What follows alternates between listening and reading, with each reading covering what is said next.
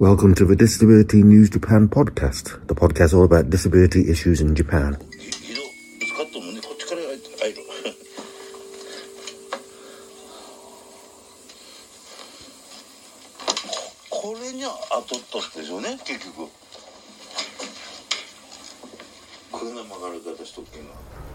Hello, this is Michael Gillan Peckitt, recording this on February the 25th, 2023, from Kobe. Slightly chillier day today, but okay.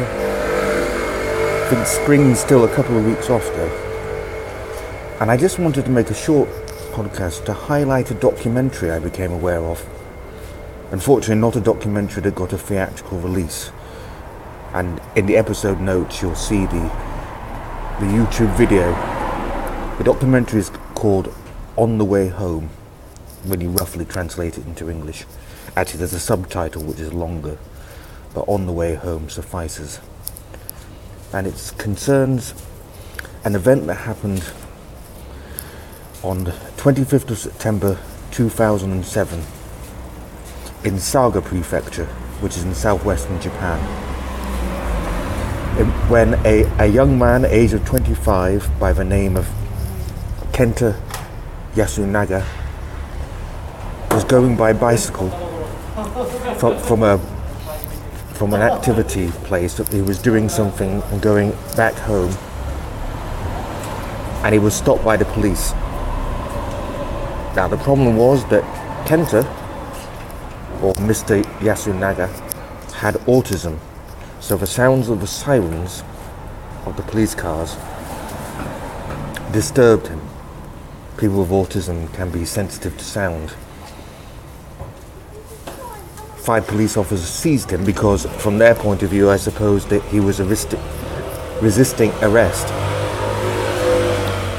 And, well, he ultimately died.